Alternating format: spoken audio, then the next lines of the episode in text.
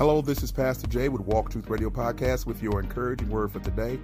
I want to talk about the benefits of being adopted into the family of Christ. Yes, we have come to Christ through adoption.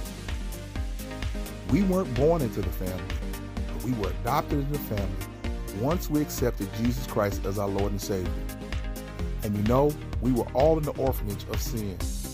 And we once followed the course of the prince of the power of the air. And the devil was our father, a liar from the beginning.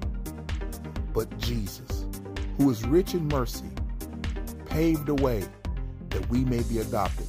All those who are sinners by nature, which is everyone on the planet, has the opportunity to be adopted into the family of God. He didn't pass you by. He said, I want that one, the worst one, the one who has sinned much, who needs my love even the more, the one who everyone has doubted and degraded. I want them. That's a beautiful thing because what that does is give everybody hope.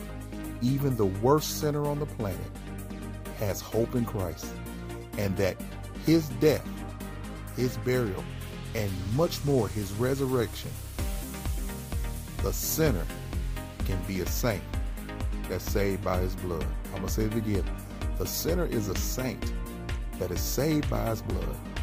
And Jesus sits as our intercessor on the right hand side of God, having all power given unto him.